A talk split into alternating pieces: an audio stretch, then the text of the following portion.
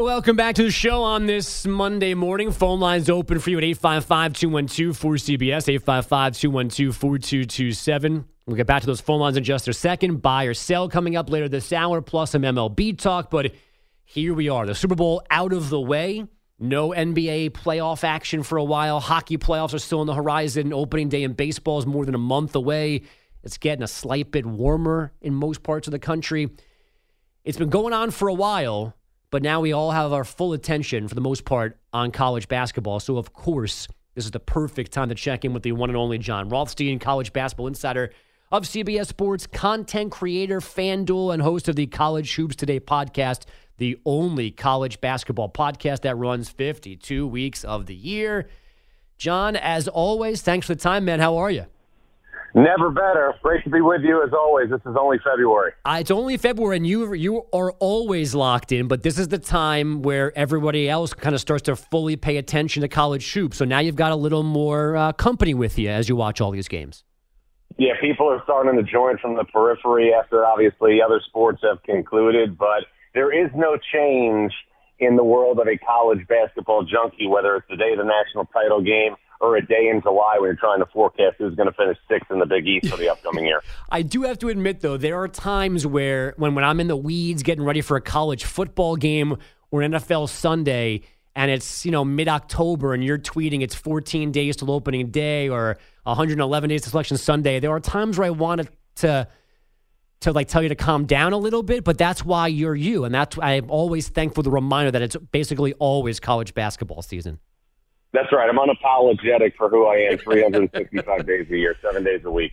Um, so we got a, a look from the committee over the weekend. Their top 16 seeds at the moment, moving towards Selection Sunday. I mean, I don't think it matters that much, but I think what matters to me is who you think is number one right now. So who's your best team in the country as of February 20th? We don't have one and that's not a cop out answer. It's the absolute truth. College basketball is as balanced this year as we've seen in a number of years. It really reminds me of the 2010-11 season 12 years ago when UConn, a three seed who was nine and nine in Big East play, went on to win the national championship. In the final four that year, UConn played Kentucky, who was a four seed, and the other national semifinal featured Butler, who was an eight seed, against VCU, who started that NCAA tournament in the first four. So I think there's a real, real chance that we could get to Houston and we could not have a single one seed in the final four and maybe even a two seed. So I usually like clarity. So my question is is it good or bad that we don't know who number one is this late in February? I think the unpredictable nature of college basketball with roster turnover, with things that obviously have that type of dynamic creates an unpredictability that's appealing to people from the periphery. And I think people love upsets and Cinderella stories at the beginning. I think people love St. Peter's when they're David and they play Goliath in Kentucky. They play Goliath in Purdue. But I think when we're getting into the depths of the NCAA tournament, a lot of people love brand name programs playing for the greatest prize in college basketball. And I think that's why last year you had the great run from St. Peter's all the way to the, the Elite Eight. But when you thought about a made for television Final Four last year with Carolina playing Duke in what was the biggest rubber match in the history of college basketball, and then on the other side having Kansas and Villanova, I don't know from a branding perspective in nearly 20 years on this beat if I've ever seen a Final Four really align better than that one. John Purdue and Zach Edey, I think, have been number one for the most part of this season, the most weeks at number one, but they've slumped here a little bit. Is it just a slump, or have we exposed some weaknesses in them? Well, I think the one thing that we have to remind ourselves with Purdue is that Purdue is going to go to battle moving forward with two freshman guards, and the freshman guards that have been absolutely terrific, Braden Smith and Fletcher Loyer. But if you're talking about winning a national championship, if you're talking about making a Final Four, you have to usually have elite guard play. Let's go through right now the backcourts that played in the Final Four last year. Villanova had Collin Gillespie and Justin Moore, who obviously injured his Achilles against Houston in the Elite Eight. Kansas had Remy Martin, Ochai Agbaji, Christian Braun, and Dajuan Harris. Duke had Jeremy Roach and Trevor Keels. And then you look at North Carolina, they had Caleb Love and RJ Davis. Purdue's guards are the million dollar question right now that we're going to see obviously play out over the next six weeks. And make no mistake about it. And I think it's important to put this out there as we are just 20 days away, Andrew, from Selection Sunday. Not that anybody's counting. Anything less than a trip to the Final Four in Houston will be a massive, massive disappointment for Purdue staff, its program, and its long-suffering fan base. Now, why do I say they're a long-suffering fan base? Think about what's happened to this basketball program in the last five years. 2018, you have a team that's good enough to get to a Final Four. In the NCAA tournament, Isaac Haas suffers an elbow injury. Purdue loses in the Sweet 16 to Texas Tech. 2019, you have a team that is inches away from a Final Four in the Elite Eight against Virginia, and we see that miracle play from Kihei Clark to Mamadi Diakite as Virginia sends the game into overtime and then wins and goes to the Final Four and wins a national championship. Purdue had that game in hand. And then last year, you've got a team with a lottery pick in Jaden Ivey, with Zach Edey, with Trevion Williams, with Sasha Stefanovic, and they go down to St. Peter's in the Sweet 16. If Purdue doesn't make the Final Four, it will be viewed as a massive disappointment. And remember this, if Purdue is the number one seed in the South region, Purdue will have to play Sweet 16 and Elite Eight games if it advances there at the KFC Yum Center in Louisville, which is the same venue that Purdue lost to Virginia in the Elite Eight four years ago in 2019. We're sleeping, Max. Uh, there's nobody like John Rothstein. He's with us here this morning on CBS Sports Radio, CBS Sports FanDuel, the host of the College Hoops Today podcast. Uh, you've already mentioned North Carolina more than once this morning, John. Are they and two more losses this last week for them? Are they the most disappointing team in America right now? I don't think there's any question. And look, the bottom line is this player retention is the biggest key normally in college basketball. Think about last year's Final Four.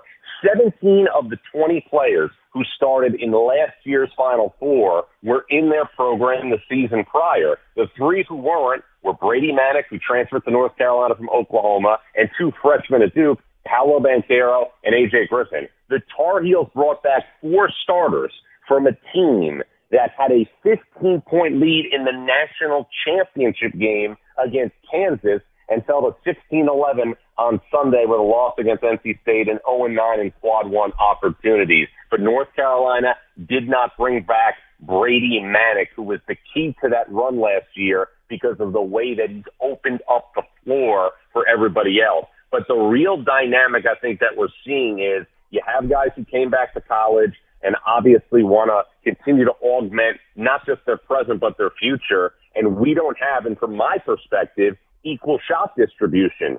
Caleb Love has taken 415 shots this season. Armando Bacot has only taken 293. That's hmm. too much of a discrepancy, from my opinion, Andrew, for the Tar Heels to get where they want to go. North Carolina's got four regular season games remaining at Florida State, at Notre Dame, home Virginia, home Duke. Got to win a minimum of three out of four to have any chance of putting yourself in position to be in position on Selection Sunday for a while, Kentucky was with them on that disappointing list. Still not a great year for them, but they did just take down Tennessee again. Are they getting right, so to speak? Are the Wildcats dangerous, or is this going to be a disappointing end to a disappointing season? Well, think about this. If you have Kentucky right now in the NCAA tournament and Kentucky can play its way into that 8 9 area of the bracket, there is going to be a number one seed Maybe it's Houston. Maybe it's Alabama. Maybe it's Kansas. Maybe it's Purdue. That in the second round of the NCAA tournament to go to the Sweet 16 could look across the sideline and see a Hall of Fame coach in John Calipari, the reigning National Player of the Year in Oscar Tshiebwe, a potential lottery pick at the lead guard in Cason Wallace, and a player who is burgeoning in terms of his production in Chris Livingston. The more I watch Chris Livingston, who had two great games last week for Kentucky, I see a second coming of Alex Poythress. And it was Alex Poythress that had a big run for Kentucky nine years ago in the 13-14 season when Kentucky didn't have a great regular season, but wound up going all the way to the national title game and losing to UConn. Where did Kentucky start that season's NCAA tournament? In an 8-9 game against Kansas State. And then if you remember, Kentucky beat Wichita State with a Wichita State team that started that season undefeated, and the rest is history. But Andrew, this is only February. uh, and and today in February, there's a big game in the Big 12 uh, that I know you're pumped for. Tell America about TCU, in particular, Mike Miles. TCU is 15 and three this season with Mike Miles in the lineup. They are three and six when he is not in the lineup. Mike Miles is the Big 12 preseason player of the year. And with Mike Miles in the lineup, TCU went to Allen Fieldhouse in January and beat Kansas by 23 points.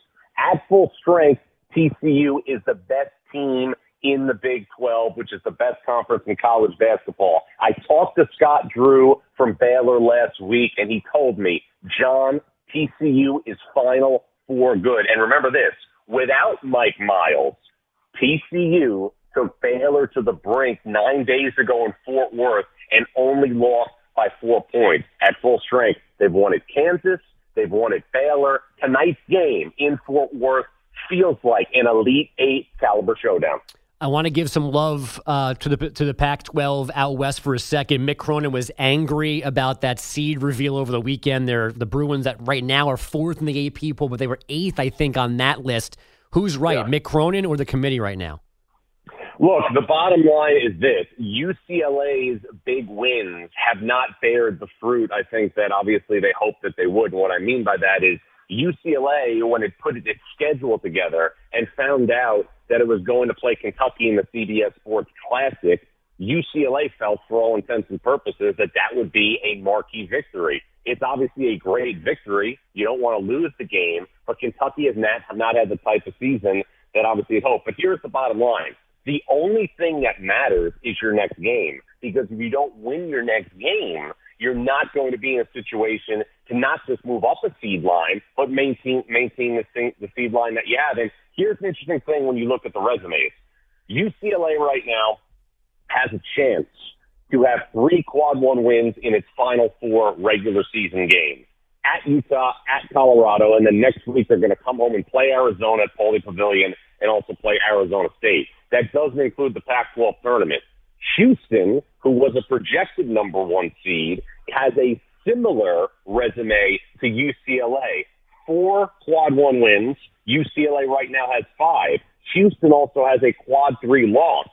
Houston is the most vulnerable of the number one seeds. And if you look right now, just based on a win perspective in the quadrants, UCLA has more quad one wins and has no quad three losses. But there is obviously more to the resume than that. Houston beat Memphis yesterday without Kendrick Davis. They'll get another crack at the Tigers at FedEx Forum coming up the last weekend of the season. John, I've known you for a while. You know my affection for the Atlantic 10, which seems destined to be a one bid league this year. Is that a one year blip or more about the overall standing of that conference in college hoops right now? It's the mismanagement of the Atlantic 10, if we're going to be frank and candid. I mean, sure. the bottom line is this the Atlantic 10, 10 years ago, had five teams in the NCAA tournament. The Atlantic 10 nine years ago had six teams in the NCAA tournament. And that six bid run in 2014 came after Xavier, Butler, and Temple left the league. But then the move to go from 16 to 18 league games affected the scheduling flexibility for this league to have more opportunities in the non-conference portion of the schedule to boost their standing and therefore boost the entire league standing. Since the Atlantic 10 went to that 18 game league format, the league has not had more than three teams in the NCAA tournament. It has been a constant downward spiral. for a conference again that just nine or 10 years ago had incredible representation in the NCAA tournament. The Atlantic 10 will be a one bid league, and I don't see it changing anytime soon. Now, there are plenty of Atlantic 10 coaches that I'm sure have said this to you directly. They say other schools won't play them. Is there is that a fair argument to, to some extent? Well, this is what we have to understand for, for a second. You know, we are now working via the NCAA Tournament Selection Committee with a quadrant system. So what does that mean? It means that you have to be, you know, I think, you know, in detail enough to put together a non-conference schedule where you're going against teams that can give you the types of wins you're looking for. And a perfect example, Andrew, is what the WCC has done. The West Coast Conference last year got three teams in the NCAA tournament. This is a league that has stayed at 16 league games. San Francisco, when Todd Golden was there last year, now the head coach of Florida, scheduled to the point where it could get enough opportunities. And for people who don't understand, obviously, what the quadrant system means, let me explain it. If you are to earn a quad one victory, that means that you are going to beat somebody at home who is ranked 1 through 30 in the net. If you are going to get a quad one victory in a neutral setting, you are going to beat somebody who is 1 through 50 in the net.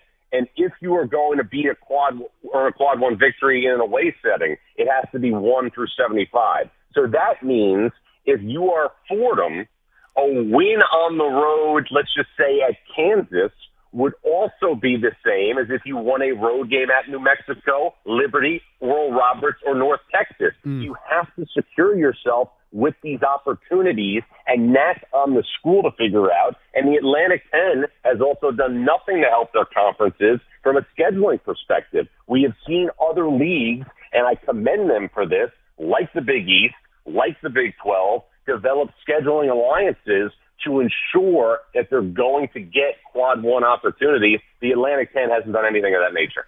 John, you're the best. I said it last hour. It's now John Rothstein season. So I'm glad to have you back on the show. And I'm sure we'll talk to you multiple times between now and early April. Thanks for today. We appreciate it. We'll talk to you again soon, man. And Andrew, just a public service announcement for your audience out there. There's three things that you don't bring up socially politics, religion, and at large resumes to bubble teams during the first two weeks of next month. uh, John, I love you, man. Be good. We'll talk to you soon. Later, man. Uh, that's John Rothstein, again, college basketball insider from CBS Sports, content creator from FanDuel, and the host of the College Hoops Today podcast, the only college basketball podcast that goes all year round. Now, I, I am every time I talk to John, or he's on this show, he's going to be on a lot of our shows here through the network for the rest of the college basketball season. I'm a firm believer in that. As a as humans, like we have a certain we have a finite amount of brain capacity. Like there we at some point there's just no more room in our brain for knowledge, for like social cues. John knows so much about college basketball. It is actually what's the right word? It makes me feel like I know nothing. Like I can't remember what my favorite team did in 2018. John just broke down Purdue's 2018, 19, and 20 March Madness resume. I couldn't even tell you if Purdue was in the tournament those years. And John's going game by game through their history, connecting where they might play this year to the last time they played in that March Madness site. He made an Alex Poythress reference along the way there as well. My assumption is John knows so much about college basketball that, like, he forgets his keys all of the time or he and I was to say he like doesn't know how to dress, but he's he's he's always well dressed. Like I don't know how he has room for anything else with the amount of college basketball that he knows. And it's always worth pointing out he's completely self-made. I'm pretty sure he like won a contest here in New York to do college basketball on a local radio station and then has basically been on this meteoric rise, steamrolling into the industry. And he's not wrong in that he does this all of the time. All the time. It's remarkable. And it's just beginning because it is officially John Rothstein season. Uh, when we come back, it's Emmanuel season. Buy or sells next on Reiter Than You on CBS Sports Radio. By now, normally D Cell would be super angry that we went this late, delaying the start of buy or sell. But Emmanuel Barbari is a gentleman. He's a professional. He's waiting patiently. We'll do buy or sell in just a second. But quickly to the phone lines 855 212 4CBS, 855 212 4227. Dalton's up first this morning here on CBS Sports Radio. Dalton, thanks for holding, man. I appreciate it. What's up? Not much, man. How you doing this morning, Andrew? Good, good. Thanks for calling. Hey, uh, quick, quick question. I need your Twitter Twitter handle so I can be able to tweet you. But besides that, I wanted to touch on the Eric Bieniemy thing. I think yes, you're right. It is a little bit of a lateral move, but it's also a lateral move with benefits. Because let's think about it. Like you said, Ron Rivera. I mean, come on now. Let's. If you look up in the football dictionary, mediocre coaches, there's a picture of Ron Rivera hugging Mike McCarthy. So I think in a year, that job is the uh, head coaching job is the enemy. What do you think? That's I'll listen to the other end. All right. Thanks so much, Dalton. So there's a truck backing up for sure. But what was the crunching noise? I have no idea. It sounded like something, some sort of a wrapper. Yeah, I. Like if for- you uh, unfolded some candy. At first I thought he maybe was because he's been. And I appreciate this. He was on hold since the last hour, so he's just going about his day, waiting for us to get to him. I thought it might have been him getting a drink, and it was like the, you know, like you go into a 7-Eleven, whatever, a Wawa, and it sounded like the ice crashing into the bottom of a plastic cup, but then it was rhythmically happening. So wrapper makes sense. Was he walking on something weird? It was a very strange noise. I was thinking because of the the beeping, there might be some sort of tractor making a mechanical noise All over right. and over in the background. but it was I was almost waiting for the call to turn into like a prank or a joke or something because there's so much going on behind him. But I think he really had just a point about Eric Bieniemy, and he's not wrong either. It- It could definitely be in Eric Bieniemy's head that hey, let me take this Washington job now because um, I can't tell Ron this, but I think Ron might get fired, and then I'll be there to jump in and take over. Maybe, um, but hopefully, again, that this somehow a year from now has worked out for Bieniemy, and he gets a chance to succeed or fail as a head coach in the NFL. Something that he's uh, a shot that he has definitely deserved and has been delayed in getting. And speaking of delays, without further ado, it's buy or sell. What side will Bill take on the biggest issues in the world of sports? It's time for today's edition of Buy or Sell on Reiter Than You. All right, hey man, it's all yours. Take it away. Let's do it. Kyrie Irving this weekend doubled down on his pre-trade deadline request before the All-Star game. The now Dallas Maverick had this to say. What's a bad situation and why doesn't anybody have the ability to ask for trades? That's what that's my question. It's just when did it become terrible to make great business decisions for yourself and your happiness and your peace of mind? Not every employer you're gonna get along with. So if you have a chance to go somewhere else and you're doing it legally, I don't I don't think there's a problem with it. So, buy or sell, Kyrie actually believes this is good for the league. It isn't simply validating his own decision. Yeah, I'm gonna I'm gonna buy that he's trying to validate his own decision. Buy.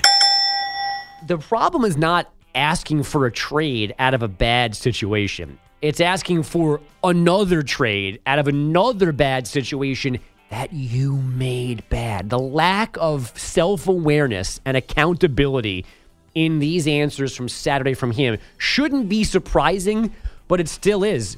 Yes, bad situation, you want out, you've got power, great. But how many more times are we going to do this without realizing that you're part of the problem? Or, you know what?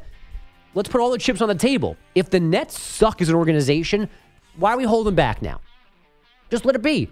Because could it get any worse for Kyrie? He was the only guy booed last night in Salt Lake City. That's how how much of a struggle he has been for fans to even like now. Let it all hang out.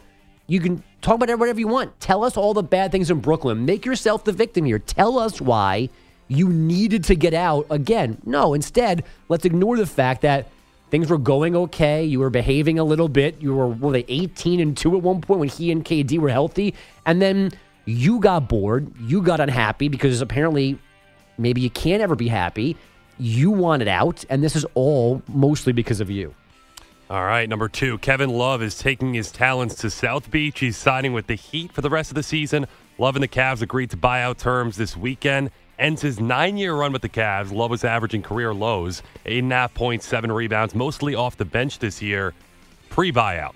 So buy or sell, Love actually helps Miami's playoff hopes down the stretch. Yeah, I'll buy that. He's not going to walk in and start, and those numbers aren't going to jump to you know 18 and 12. But he'll be useful off the bench. The thing I can't figure out here is not that he doesn't deserve the love fest, but they buy him out and announce in that announcement that they're going to retire his jersey at some point in Cleveland. Plus, the Cavs are doing him a favor, letting him free. And he's going to, and he's had always been going to Miami. He's going to a team in their conference that they might have to play in the postseason. And since I bought your question, he could have a fact. He could be a factor in that series. You want to cut him loose? You want to retire his number? Great, but you'd be within your rights to go. You got to go to the Western Conference, not to a team that we're going to play maybe in in May. Buy. Tiger Woods just finished his best round since a car crash about a year ago that threatened his career. He finished tied for 45th, one under par at the Genesis Invitational. This was his first competitive outing since the Open Championship this past July. So buy or sell, the question we're all asking.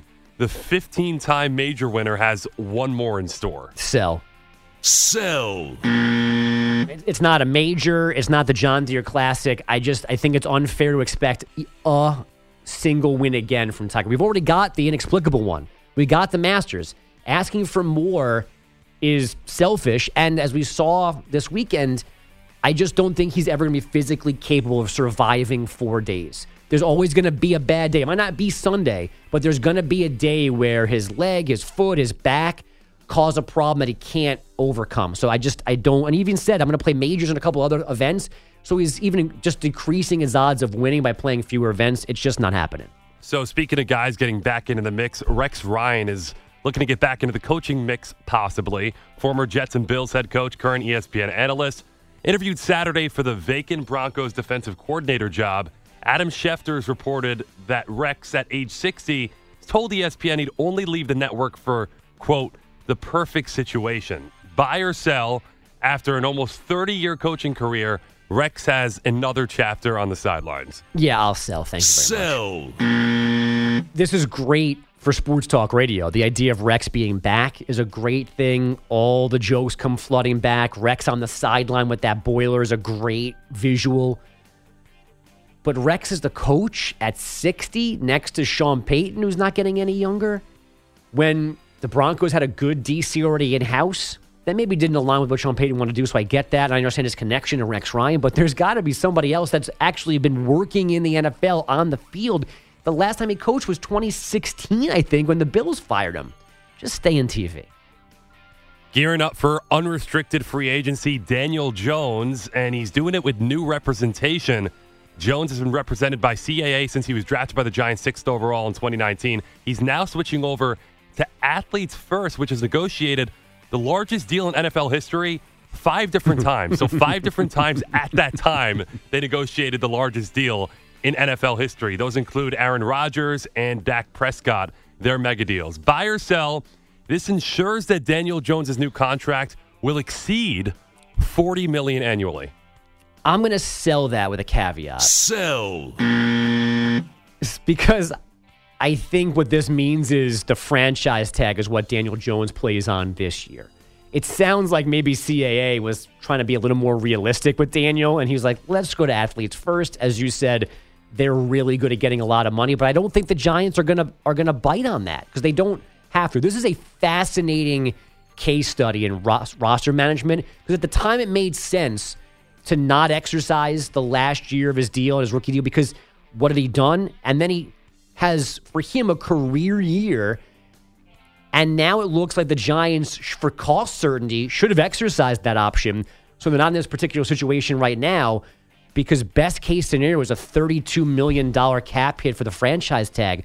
But at least that's not 45 mil. So to me, you, you tag him, you make him prove it to you again, be better than last year, and then we can talk about $45 million. On the free agent quarterback front, Derek Carr's latest stop, Summit, New Jersey. He sat down with Jets representatives including head coach Robert Saleh, new offensive coordinator Nathaniel Hackett. Over lunch, Carr became a free agent on Tuesday and already has the Saints as a possible suitor. Could be meeting with Carolina later this week. The Jets, meanwhile, still waiting on Aaron Rodgers to make his long awaited decision. Buy or sell Carr as the Jets' first option. I'll buy that. Buy. In a vacuum, it's Aaron Rodgers easy. But what do you got to give up to get Rodgers and then give him after the fact? And if the newest whispers of Green Bay are true, that his commitment's being questioned and he's out of shape and they were mad, I mean, maybe Derek Carr is a better option, all things considered. And I was the first one that should have connect Rodgers to the Jets, and Bill thought I was crazy, and that's all we've had since then, basically. And I'd still want Aaron Rodgers over Derek Carr, but Rodgers is flirting with, at least for me now, some of you are already probably already there, of just not being worth it because it's never going to end. He's never going to be quiet and not annoying. He's always going to be on the field, but if the best Aaron Rodgers is not going to be on the field, then maybe you just pay less across the board for Derek Carr, even though he's the inferior quarterback. CeeLo lives here and is more in tune with New York Giants and Jets day to day.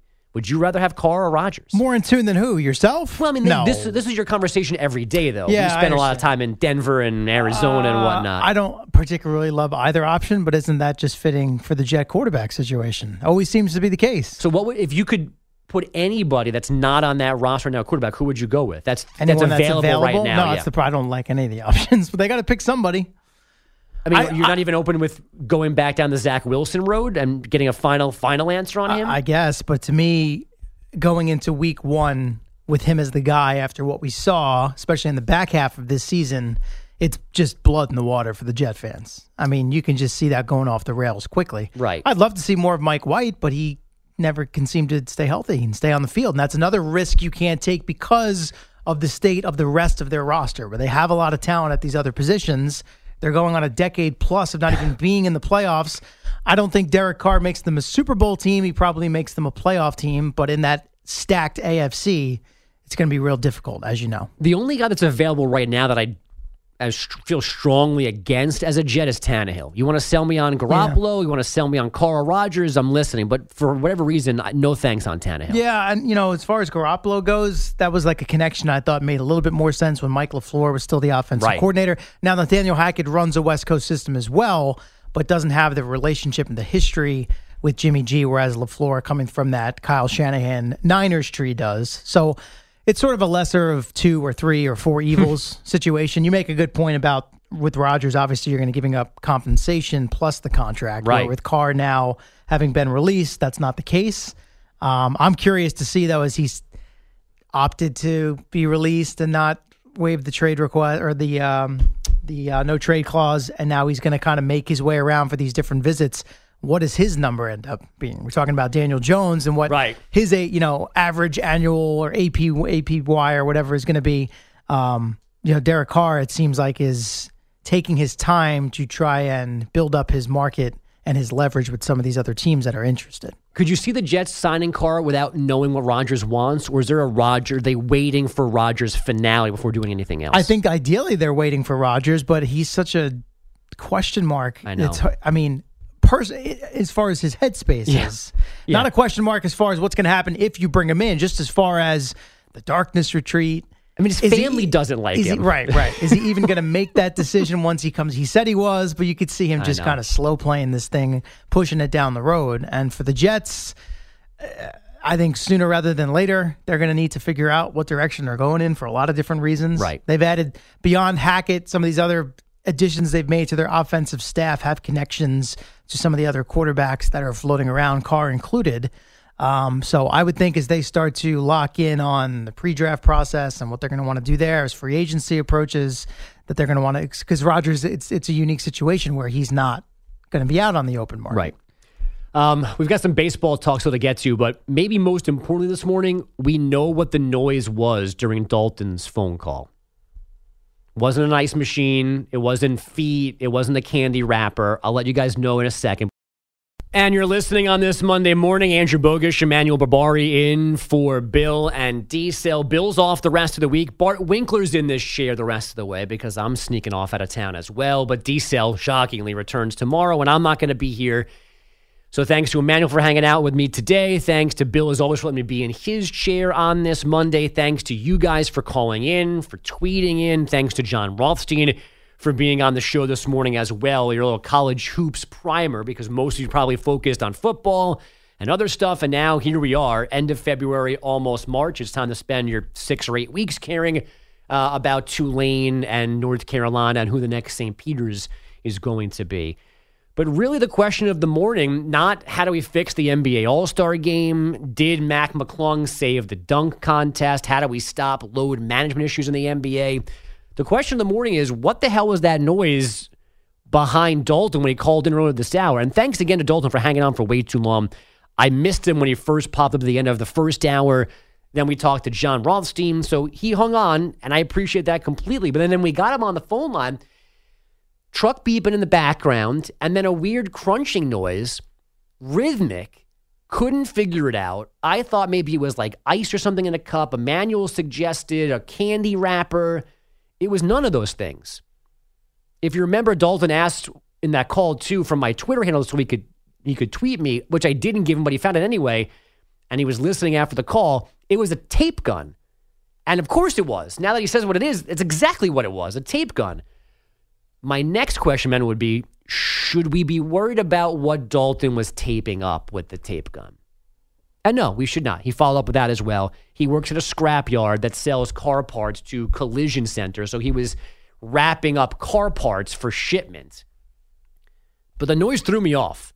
But now it makes total sense. Of course, that was a tape gun. So again, thanks to Dalton uh, for letting us know and for calling.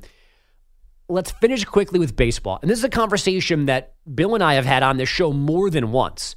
And I don't know that we're ever going to see eye to eye here baseball has economic issues, spending issues. There are a few haves and a lot of have nots they would like you to believe.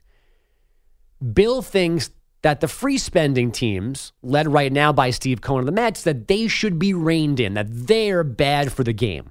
And I could not disagree more. What's bad for baseball is the large amount of owners, maybe like two thirds of the league, it feels like, that don't spend that are happy to sit back and take their revenue sharing money from the Mets, from the Dodgers, their luxury tax money from any big spending club, and then not funnel it back into their team. And you could pick any of the teams that fall onto this list Pirates, Royals. Every corner of the country basically has one of these baseball teams. And I think they're the problem. And clearly, those owners, those cheap owners, think that Steve Cohen's the problem. So, baseball over the weekend announced that it is forming a brand new economic reform committee. It's only owners. And when they're done, we're not going to get any kind of actual report. This is just owners gaining and compiling information for themselves to maybe go after Steve Cohen. The bottom line is they've got they've got the wrong target. The target's on them. There can be a limit. If you think Steve Cohen's spending too much, I'm listening. We can put something in place to curb spending more so than luxury tax bills that he right now couldn't care less about. So I'm not opposed to a harder limit on spending, but you can't do anything else to the to the top spenders until there's a floor. The NFL's got a salary cap, but most importantly, they've got a salary floor. They force teams to spend, I think it's 80% of the cap. We talk a lot about who's got this cap space, who's got that that much cap space. They have none. They've got $80 million. That eventually goes away because you've got to spend a certain amount of the salary cap every year. If there is no floor, baseball will suffer more than Steve Cohen spending 350, 400, 500 million dollars him putting good players on a marquee team to win games and win titles is just not bad for baseball under any circumstance. There is no Bill loves the multiverse. There's no universe, there's no simulation where spending money to win is bad. The only bad thing is holding on to your money so your team's not good and you don't win. That's what's bad for the sport. So these owners can for show have this committee and these meetings and I guess in their defense the Dodgers are sharing this committee and they spend as much as anybody. But until those bottom third owners are forced to spend more on their team, that's the biggest problem baseball is facing. They have to create a way where those teams are taking their money, and there's always money. And I know we don't have full look at their books, but every time a team is on the market, a lot of people want to buy one because it's a good investment. If you were going to perpetually lose tens and tw- dozens and millions of dollars, nobody would want it. Everybody wants one. But once you got it, you've got to spend to make it as good as possible. And there are too many teams in baseball that are cool with being bad, that are cool with being cheap, that are cool with just collecting checks and keeping that money where it is and not funneling it back into players. So, again, you want to bring Steve Cohen to wraps a little more? That's fine. But you've got to go much harder and much stricter on the guys who are not spending before you get to the Mets and the Dodgers, the Phillies, Yankees, Red Sox, whomever. Once you handle the bottom, then we can get to the top. But until you handle the bottom, you got to leave the top alone. All right, we should go home now. Two hours is a lot. I three hours would be asking too much for me and Emmanuel. We've had enough. Uh, Russell Westbrook, by the way, going to the Clippers, so get prepared for a lot of West Brick comments from Jim Rome. He's next on most of these same stations. Again, uh, thanks to Jon Rothstein, thanks to Emmanuel, thanks to CeeLo, thanks to Bill, no thanks to D-Cell. Enjoy your Monday, and thanks to listening. Thanks for listening to Reiter Than You on CBS Sports Radio.